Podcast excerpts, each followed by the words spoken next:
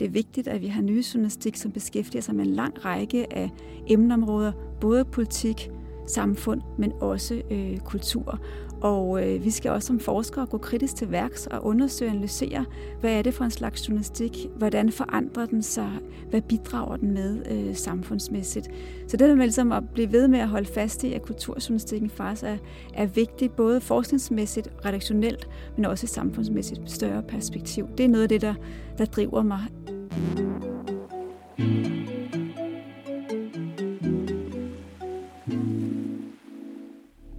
Ved du, hvor vilde opdagelser danske forskere går og gør, mens vi andre går på arbejde, til badminton eller i bad? Det spørger vi dem om i Videnskab fra Vilde Hjerner. Mit navn er Anja C. Andersen, og jeg er professor i astrofysik og i offentlighedens forståelse for naturvidenskab. I denne podcast præsenterer jeg derfor lyttere som dig for nogle af de spændende forskningsprojekter, som videnskabsfolk arbejder med lige nu, og ikke kun inden for naturvidenskab, nu vi er i gang. Min medvært er redaktør Mette Holbæk. Hendes opgave er blandt andet at sørge for, at det ikke bliver alt for indforstået, når der er to nørder i samme rum. Velkommen til Videnskab fra Vilde Hjerner.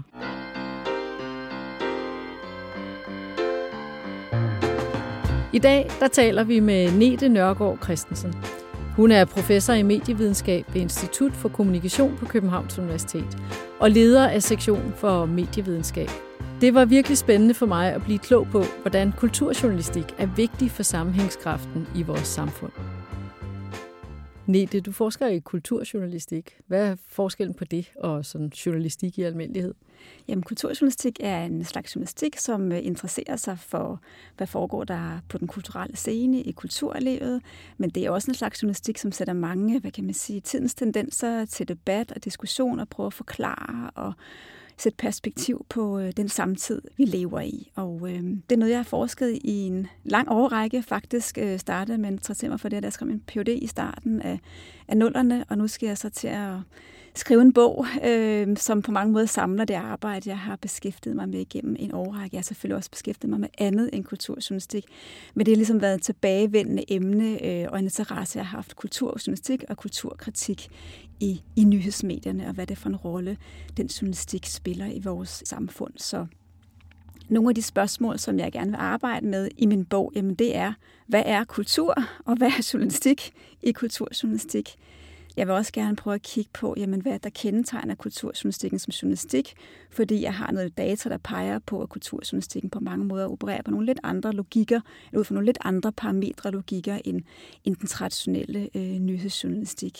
Og endelig er jeg også interesseret i at sætte perspektiv på, jamen, hvad er det for en rolle, kulturjournalistikken spiller, både i forhold til kulturliv, men også i forhold til sådan den, den bredere kulturelle samtale, øh, vi har. Er det sådan et nyt forskningsfelt, eller står du på skuldrene af nogen? Øh... Altså man kan sige, at journalistikforskning i en dansk kontekst er, er et nyere fænomen. Øh, der er ikke ret mange, der har interesseret sig super meget for kulturjournalistik. I en dansk sammenhæng, der er selvfølgelig nogen. John Christian Jørgensen, som er litterat, var en af det første, der begyndte at interessere sig for det her herhjemme. Men det skal nok også ses lidt i lyset af, at der er sådan et journalistisk hierarki, hvor kulturjournalistik måske ikke er den fineste journalistik at beskæftige sig med, hverken som journalist eller set fra et forskningsmæssigt perspektiv. Men det er så også noget af det, jeg synes er fascinerende ved stofområdet. Man skelner sådan mellem det, man vil kalde hard news og soft news i journalistikforskningen, hvor hard news, det handler om politik og samfund. Det er dagsaktuelt, det der sætter dagsordner, der hvor man kan vælte politikere og magthavere, og så soft news, som beskæftiger sig mere med de blødere emner, kultur og livsstil osv., human interest perspektiver. Og der er klart et hierarki øh, i både på redaktionerne, men også Også i forskningen må jeg konstatere om, hvad der er vigtigst og finest at beskæftige sig med, men derfor synes jeg jo, det er spændende at, at arbejde med det her. Deler læserne det hierarki, eller er de egentlig lige så glade for kulturjournalistik? Altså, når man spørger øh, læserne, hvad for nogle emner de synes er vigtige at, at læse om, så vil de typisk sige sådan noget som politik og samfund som, som det vigtigste, men kulturen rangerer egentlig også pænt højt, og, og man kan aldrig vide, om det er så, fordi læserne svarer det, de tænker så normativt, er det rigtigt at svare, eller om de svarer ud fra deres egne, hvad kan man sige, øh, egentlig overbevisninger. Men kulturen er også noget, som læserne interesserer sig for. Så du skaber jo simpelthen et helt nyt forskningsfelt, øhm, og jeg har læst, at øh, du mener, at det faktisk er vigtigt for sammenhængskraften. Ja, altså jeg, jeg, jeg tænker, at øh, det er vigtigt, at vi har en ny journalistik, som beskæftiger sig med en bred vifte af emner, og der er kulturen selvfølgelig også en central del. Øh, kulturen øh, er mange forskellige ting. Det er både kunst og kultur og æstetik, men kultur er også vaner og normer, traditioner, måder, vi lever med hinanden på. Kultur er med til at skabe mening i det liv, vi, vi lever, og det er vigtigt, at nyhedsjournalistikken, eller sådan den professionelle journalistik, også interesserer sig for, for det. Når vi taler om sammenhængskraft i forbindelse med journalistik, hvad betyder det så, Nete, når du kigger på det? Jamen, det betyder, at øh, journalistik er selvfølgelig på mange måder styret af, en, af den aktuelle dagsorden. Hvad sker der lige omkring os øh, her og nu? Hvad er det for nogle politiske begivenheder, samfundsmæssige begivenheder, der er vigtige? Men nogle gange er vi også nødt til at træde et skridt tilbage og prøve at se på, hvordan kan vi stå, forstå de her forandringer i et, i et større perspektiv. Og der kan kulturjournalistikken også bidrage øh, med nogle af de her perspektiver, fordi på den ene side kulturjournalistikken selvfølgelig også drevet af en nyhedsdagsorden om, hvad foregår der på den kulturelle scene, øh, men den opererer også med nogle genrer, analyser, features, mere dybdegående baggrundsorienterede genrer, som kan sætte nogle af vores tendenser i samfundet i, i perspektiv. Og netop det er det, jeg mener med, at det faktisk også kan skabe en, en form for sammenhængskraft og også refleksion i forhold til den samtid, vi, vi lever i. Altså fordi vi føler, at føler vi en del af det samme.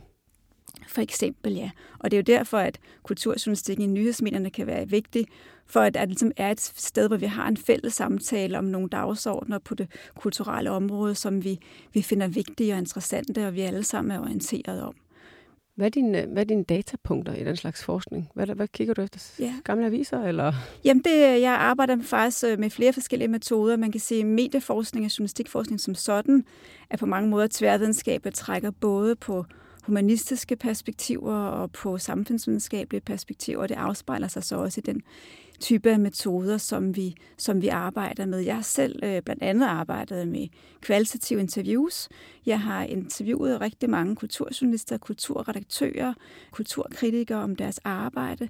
Netop hvordan forstår de deres rolle i, hvad kan man sige, det mangfoldige og fragmenterede medielandskab, vi har i dag. Hvad er det for en rolle, de gerne vil spille? Hvad er det for en kultur, de synes er vigtig at beskæftige sig med? Som jeg sagde før, kultur kan være rigtig mange forskellige ting. Så hvordan prioriterer man, hvad for nogle kulturhistorier og perspektiver, der skal dækkes? Og blandt andet gennem de interviews er noget af det, jeg har fundet ud af, jamen det er faktisk, at kulturjournalister, de ser på netop, at de har deres rolle som medierende. De skal mediere blandt andet mellem kulturlivet, kulturindustrien, kulturscenen og så borgerne, kulturbrugerne. Det ser det som en vigtig opgave at være nogen, der kan sørge for, at kulturen faktisk kommer ud og bliver brugt og bliver, bliver oplevet. Så de har sådan på den måde en, en medierende eller mellemledsfunktion. Øh, og det ser de i højere grad end nødvendigvis at sådan være den der kritiske vagthund, som vi jo typisk vil forbinde med, med dele af, af nyhedsjournalistikken i, i hvert fald. Så møder du idealisme hos dem, eller sådan et, øh, vi bliver nødt til at blive ved med at holde befolkningen interesseret i, at de skal forstå, hvorfor teater er vigtigt, eller? Jeg møder i hvert fald en, øh, en passion og et, øh, en stor interesse og tilknytning til kulturen, og en, et ønske om netop, at kulturen faktisk skal ud og leve, og ikke skal befinde sig i nogle lukkede kredse. Som, og der kan man sige, der deler kulturjournalister nok kunsten og kulturlivets passion for emnet eller for genstandsfeltet. Og det betyder så også nogle gange, at kulturjournalister bliver kritiseret for at være medløbere, altså for på mange måder at være for meget på kulturlivets øh, side, øh, frem for at stille sig kritisk og i opposition til, til kulturen og, og kunsten.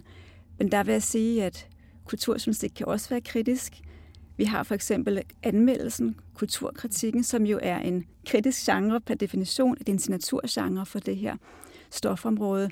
Men det er jo et kritisk blik, som er anderledes end det, vi normalt ville forbinde med den politiske journalistik, når man for eksempel skal stille politiske magthavere til, til regnskab eller, eller lignende, hvor anmeldelsen jo er forankret i anmelderens ekspertise, specialvidner med et given kulturelt felt, litteratur, teater, film, hvad det nu er for et, et område, øh, og hvor man jo i høj grad, hvor man som anmelder også vil tage udgangspunkt i kunsten og kulturens præmisser og måder at vurdere øh, kultur på. Og det vil jeg sige, det er jo også kritisk. Det er bare et andet kritisk blik, end det vi normalt vil forbinde med, med journalistik. Men hvad adskiller den form for journalistik fra sådan branchefokuseret journalistik? Fordi det, det er det jo netop ikke. Det er jo, det er jo større end det, ikke? Altså det er ikke bare al journalistik, der nu bliver skrevet om iværksættermiljøet. Kultur er ligesom større end aktørerne i det. Er det korrekt? Ja, altså man kan sige, at der er selvfølgelig en del af kulturjournalistikken, som interesserer sig for kulturindustrien, for kulturbranchen. Hvad foregår der? Hvad er der på plakaten, så at sige? Øh, men der er jo også netop kulturjournalistik, som gerne vil sætte fænomener og tendenser øh, i perspektiv. Hvordan kan vi forstå øh, hele influencer-kulturen, influencers-industrien? Hvorfor er det, at vi har en en periode i dansk tv, eller i international tv-series historie, hvor, som, hvor vi snakker om kvalitets-tv, prøver at gå bagom, analysere nogle af de her kulturelle tendenser og, og fænomener. Og det er jo ikke bare dagsaktuelt, men det er jo lige præcis at prøve at se på nogle kulturelle fænomener i et større perspektiv, prøve at forstå dem i et større perspektiv. Og hvad har du ellers af datapunkter, altså ud over hvad skal man sige, aktørerne selv, journalisterne og redaktørerne, som vælger at beslutte og har en eller anden vinkel på det. Altså, taler du også med borgerne?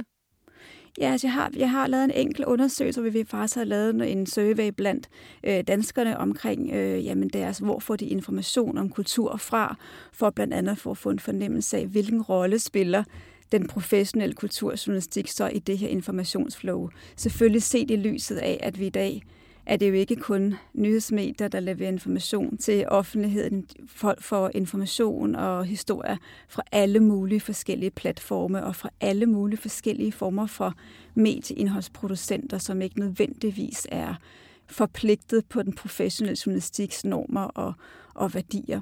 Så ja, ja, vi laver også surveys blandt borgerne.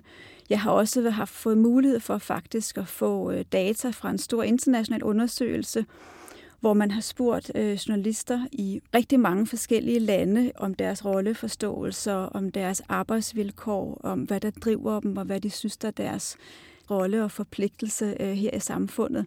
Og hvor jeg så blandt andet har fået sammen med en kollega fra Norge, har fået mulighed for at kigge på, jamen, hvad svarede de respondenter, som skrev, at de havde kultur som deres primære omdrejningspunkt.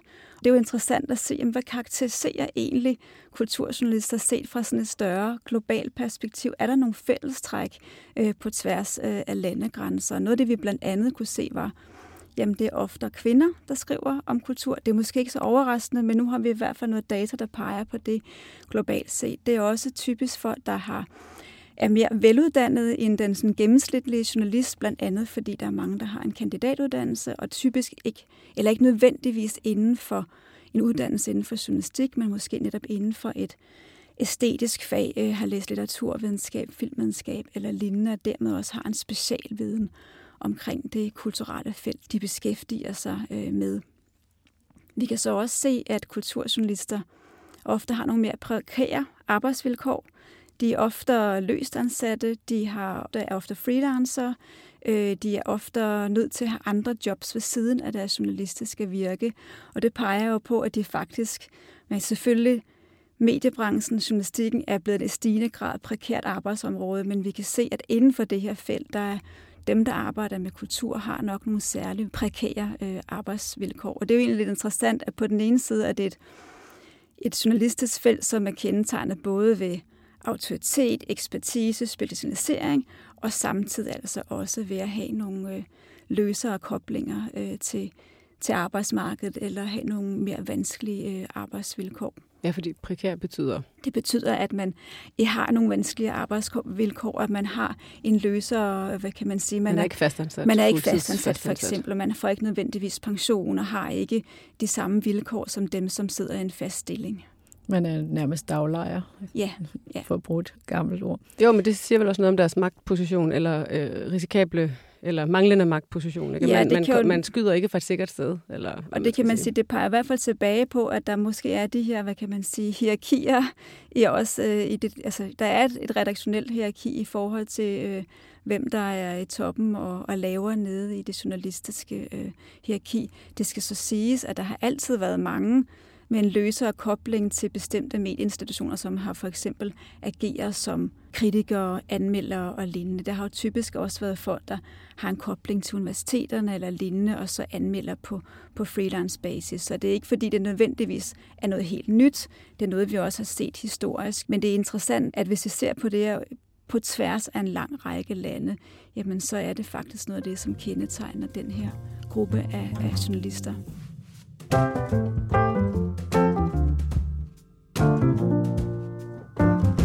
Så i den periode, du har forsket, er der noget, sådan, der har ændret sig? Altså jeg tænker, du har vel været i gang i femten tyve år eller sådan noget, hvor det ligesom var på en måde, og, og nu kan du se, nu tager det nogle andre trends. Altså, eller, eller er det sådan konsistent?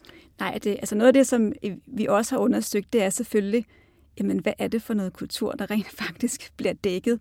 Og det er sådan mere, hvor vi går mere historisk til værks, og vi så for eksempel kigger i gamle aviser, går tilbage og laver en sample af aviser, nedslag i forskellige årrækker, og prøver at se, hvad er det egentlig for noget kultur, der kommer på dagsordenen. Det er jo sådan et helt grundlæggende spørgsmål, hvad er det for en kultur, der, der bliver dækket? Der kan vi selvfølgelig se nogle forandringer i forhold til, hvad der bliver prioriteret.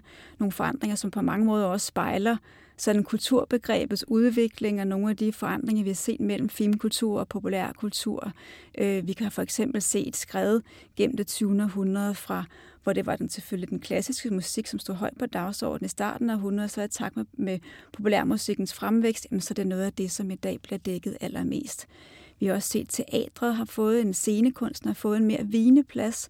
Selvfølgelig også i takt med, at vi får audiovisuelle medier, film, tv og, og så videre. Så vi kan ligesom se nogle forskydninger i forhold til, øh, hvad for en kultur, der bliver dækket. Og nogen vil selvfølgelig se det som et tab.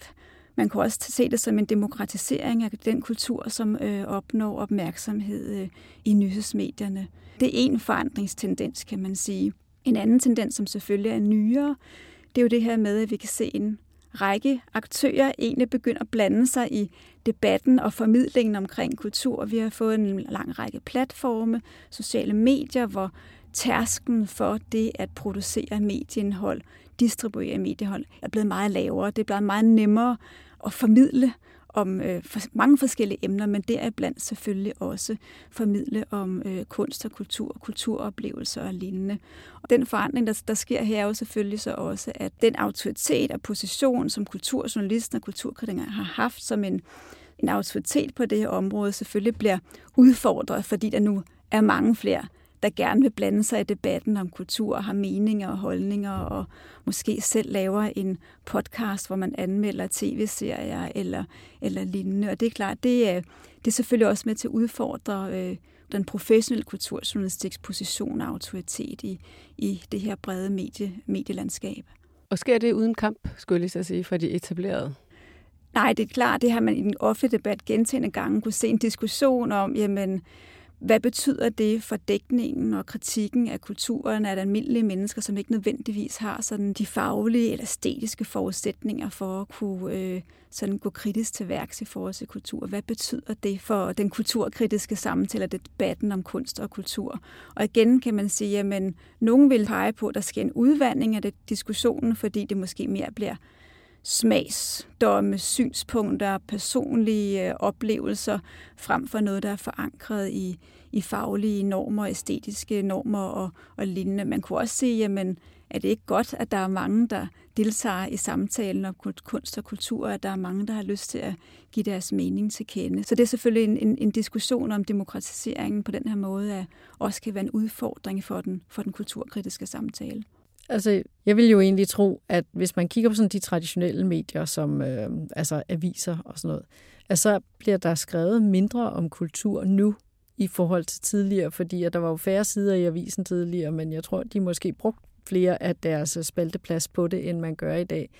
Så man kan jo sige, at det, at det er kommet ud på andre medier, det er jo så måske i virkeligheden, fordi de traditionelle medier har presset det for langt ned, sådan så at det er godt, at det kan komme ud. Men er, er det bare en synsning, eller er det reelt, hvis man går ned og tæller, hvor mange sider skrev de om tidligere, og hvad gør de nu?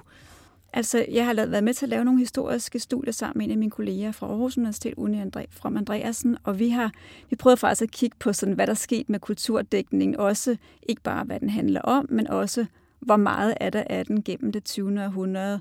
Og det vi blandt andet kunne se, var, at kulturen faktisk fik en mere en bestemt plads i aviserne, fordi man begynder at udvikle sektioner, som specialiserer sig eller fokuserer på kultur i bred forstand, men også på bestemte øh, kulturområder. Litteraturtillæg? Eller? Lige præcis. Ja. Til, for eksempel tillæg, som, øh, som specialiserer sig bestemte kulturområder. Og vi kunne faktisk også se, at kulturen fik mere plads. Men vores dataansamling, den sluttede omkring to tusind og ti, og det er enormt ressourcekrævende at lave de her øh, øh, undersøgelser. Så jeg, kunne, jeg ville rigtig gerne øh, prøve at kigge på, hvad der egentlig skete de sidste til femten år. Netop fordi vi har set de her markante forandringer i, i medielandskabet som sådan, som har haft store implikationer for, for ikke mindst nyhedsmedierne og deres måde at, at prioritere på. Og så ville det være interessant at se, jamen, er det sådan, at spaltepladsen bliver mindre? Måske bliver der færre historier, men måske bliver de også længere og mere dybdegående, fordi man finder andre måder at gå til kulturen på, for netop at finde, have sin berettigelse i det her landskab. Og måske det, som du kalder demokratiseringen af kulturkritikken eller kultursamtalen, følger den egentlig ikke også altså en tendens, der går igen andre steder i samfundet, at vi stoler eller lytter mere til folk, vi kender eller synes, vi kender? For eksempel Instagrammer, vi følger, eller mennesker, den samme uddannelse som os, og som også bærer nogle kære, vi godt kan lide, og når den person så også deler, hvilke nogle bøger vedkommende læser, så lytter jeg faktisk mere til det, end Jyllandspostens litteraturanmelder, for eksempel. Altså er det ikke en, ligger tendensen så ikke bare også ned over det her? Jo, så i hvert fald noget af det, der forskningsmæssigt er vigtigt at blive ved med at kigge på, jamen det er, hvem det er, der får taletid. Både hvem det er, der rager op i medielandskabet som sådan, men også hvem det er, der får taletid i nyhedsmedierne. For det er jo også en, en platform og en arena, som er med til at fremhæve nogle stemmer frem for nogle andre. Så det er på mange måder et gammelt og et banalt spørgsmål. Hvad er på dagsordenen? Hvem er på dagsordenen? Eller hvem får taletid? Hvem bliver, hvem bliver synlige? Men det er faktisk et vigtigt spørgsmål at blive ved med at undersøge, netop fordi vi ser nogle forandringer i, hvem det er, vi tilskriver autoritet, hvem det er, vi tilskriver opmærksomhed. Og det er rigtigt, vi kan simpelthen se, at undersøgelser peger på, at, at især mange unge mennesker lige så gerne øh, lytter til influencer og celebrities, som de lytter til professionelle journalister. Og det er klart, det er selvfølgelig en udfordring for den professionelle journalistik. Jo, det er måske fordi den i tilfældet kulturprodukt, øh, den fagligt funderede analyse har bare ikke samme værdi længere for det publikum som den personlige anbefaling? Ja, så altså noget af det, vi i hvert fald har... Jeg har arbejdet blandt andet med nogle af de her mange forskellige kulturkritiske stemmer, der florerer i, i medielandskabet i dag. Og noget af det, vi kan se, er, at en af grundene til, at, at nogle af de her amatører, eller hvad vi nu skal kalde dem, almindelige mennesker, som, som formidler deres personlige oplevelser om kultur, noget af det, som de på den ene side får, at de autoritet ved også at mime nogle af de konventioner, som vi kender, for eksempel fra kulturanmeldelsen, altså beskrive, analysere, perspektivere. Og dele stjerner ud, eller... Lige præcis. Ja. Hele den der ratingkultur, ikke? Øhm, men samtidig får de jo også autoritet ved netop ikke rep- nødvendigvis at repræsentere sådan et elitært kulturperspektiv eller et fagligt perspektiv, men mere være i øjenhøjde med dem, der følger dem eller dem, der læser dem. Og det kan selvfølgelig, det kan også være med til at give dem en stemme i, i debatten, at man i højere grad kan identificere sig med den, der har skrevet øh, en, en kulturanmeldelse eller ytrer sig, givet sin mening til kende. Nu er du stadig i gang med dit projekt selvfølgelig, men hvad, hvad har overrasket dig? For der er jo nogle ting, som jeg sikkert har virket indlysende for dig, og så har du bare fået dem bekræftet. Men er der noget, der overrasker dig, når du så dykker ned i det? Ja, men noget af det, der, der egentlig overraskede mig, da jeg fik adgang til de her, interna- de her internationale datasæt, og vi kunne se, at der faktisk var nogle mønstre, der gik i, igen blandt kulturjournalister på en mere global plan. Det overraskede mig faktisk lidt, fordi man kan sige, at det er journalister, der kommer fra meget forskellige mediesystemer, har meget forskellige arbejdsvilkår, meget forskellige, hvad kan man sige, baggrunde, og samtidig kan vi alligevel se, at der er nogle tendenser, som faktisk går på tværs af de her mange forskellige lande, som de kommer fra. Så det var Det, var en, det synes jeg var en interessant finding i hvert fald, at, øh, at der faktisk er nogle, nogle træk ved kulturjournalister, som adskiller dem fra, fra øh, journalister i mere, i mere generelt forstand. Hvorfor tror du, det er sådan? Jamen, jeg tror blandt andet, det har at gøre med, at kulturjournalistikken på den ene side har et ben i, hvad det man kunne kalde sådan en form for æstetisk paradigme, at øh, netop det her med, at det er folk, der kommer og der er uddannet øh, inden for kunst og kultur, og dermed også er, er trænet i de måder, man arbejder med kunst og kultur på inden for æstetiske discipliner, og ikke nødvendigvis kun er trænet i journalistikkens logik og de normer, værdier og praksiser, der kendetegner øh, lige præcis øh, professionel journalistik. Så man taler om, at der ligesom er de her to paradigmer, der clasher en lille smule i, i kulturjournalistikken. På den ene side det der æstetiske paradigme, analyserende, kritisk, reflekterende, fag, den faglige ekspertise, som er nødvendig for at kunne øh, analysere og kritisere et, et værk. Og så på den anden side den her journalistiske logik, som jo selvfølgelig også er til stede, fordi jamen, det er jo journalistik, så der er også nogle normer og værdier fra journalistikken, som, øh, som man trækker på. Men de her tilgange kan godt clashe en lille smule. I hvert fald, hvis man ligesom tager den traditionelle journalistik som udgangspunktet. Altså som den rigtige måde at lave journalistik på, hvis du forstår, hvad jeg mener. Er der noget land, hvor kulturjournalistikken har bedre vilkår end i Danmark? Er der sådan et forgangsland, hvor du sådan vil tænke? Det synes jeg egentlig er lidt svært at svare på. Jeg har arbejdet en del med kulturjournalistik i de nordiske lande, og der har kulturjournalistikken i hvert fald en central plads. Det ligger lavere i hierarkiet, korrekt, men det er stadigvæk, kulturen er stadigvæk en central del af, af, af nyhedsmix, og det hænger, hænger blandt andet sammen med, at for at man kan få mediestøtte i Danmark, så skal man blandt andet også dække kultur. Øh, så der er selvfølgelig også en, en eller anden en, en politisk prioritering af, at det er vigtigt, at vi har kulturjournalistik. Så på den måde, så øh, tror jeg egentlig, at i de nordiske lande, så, så, så har kulturjournalistikken nogle, nogle vilkår, som måske er sværere i andre lande, hvor journalistikken i høj grad er alene bliver bedrevet på kommercielle præmisser, for eksempel. Hvad driver din daglige nysgerrighed, Nete? Altså, hvorfor bliver du ved med at arbejde med det her? Der må være noget, der gør, at det bliver ved med at være et tillokkende emne. Jeg vil gerne være med til at sætte kulturjournalistikken på forskningsdagsordenen. Det er selvfølgelig ikke mig, der har gjort det alene. Jeg har også kolleger i andre lande, som interesserer sig for det her. Men det er et, et nichefelt, og jeg synes, det er et vigtigt område at øh, beskæftige sig med, fordi det er vigtigt, at vi har ny journalistik, som beskæftiger sig med en lang række af emneområder, både politik, samfund, men også øh, kultur. Og øh, vi skal også som forskere gå kritisk til værks og undersøge og analysere, hvad er det for en slags journalistik, hvordan forandrer den sig, hvad bidrager den med øh, samfundsmæssigt. Så det er med ligesom at blive ved med at holde fast i, at kulturjournalistikken faktisk er, er vigtig, både forskningsmæssigt, redaktionelt, men også i samfundsmæssigt større perspektiv. Det er noget af det, der, der driver mig. Er der en hypotese, du øh, kommer til at gå i gang med at få tjekket op på nu her, i den næste fase af dit arbejde? Jeg ved ikke, om der er en bestemt hypotese eller et bestemt arbejdsspørgsmål, øh, men noget af det, som jeg altså, synes virkelig er vigtigt at blive ved med at undersøge, jamen det er, hvad er det for en kulturel dagsorden, nyhedsmedierne er med til at sætte? Fordi det forandrer sig nemlig over tid. Så vi kan ikke bare stoppe dataansamlingen i to tusind og ti og sige, nu ved vi det hele, fordi det forandrer sig hele tiden. Kulturen forandrer sig, journalistikken, nyhedsmedierne, medielandskabet forandrer sig. Jeg synes faktisk, det er vigtigt at blive ved med at spørge om, hvad er det for en kulturel dagsorden, nyhedsmedierne er med til at sætte. Hvem giver de taletid til på den her dagsorden? Det forandrer sig nemlig også. Så det er ikke sådan en bestemt hypotese, men et spørgsmål, som er meget grundlæggende for medie- og journalistikforskere, men som jeg synes er vigtigt at blive ved med at stille, også når man beskæftiger sig med det her stofområde. Hvordan vil et samfund fuldstændig uden kulturjournalistik ser ud for dig? Det er et svært spørgsmål at svare på, at et scenarie, jeg helst ikke har, har lyst til at, at tænke i. Kulturen er en vigtig del af vores samfund og vores hverdagsliv, vores måde at agere på og være mennesker på. Og kulturen og kunsten skal også have et kritisk modspil, det giver kulturjournalistikken. Kulturjournalistikken skal være med til at formidle kulturen ud til borgerne, sørger for, at vi bliver opmærksomme på al den spændende litteratur og musik og kunst, der er derude. Så jeg kan ikke forestille mig et samfund uden kulturjournalistik, fordi nogle af de her vigtige opgaver, som kulturjournalistikken spiller, så ja, det, vil, det, det kan jeg ikke forestille mig et samfund uden, uden det. Det ville man vel også kun have, hvis der slet ikke var noget kultur, tænker jeg. Altså, hvis det blev forbudt at skrive om.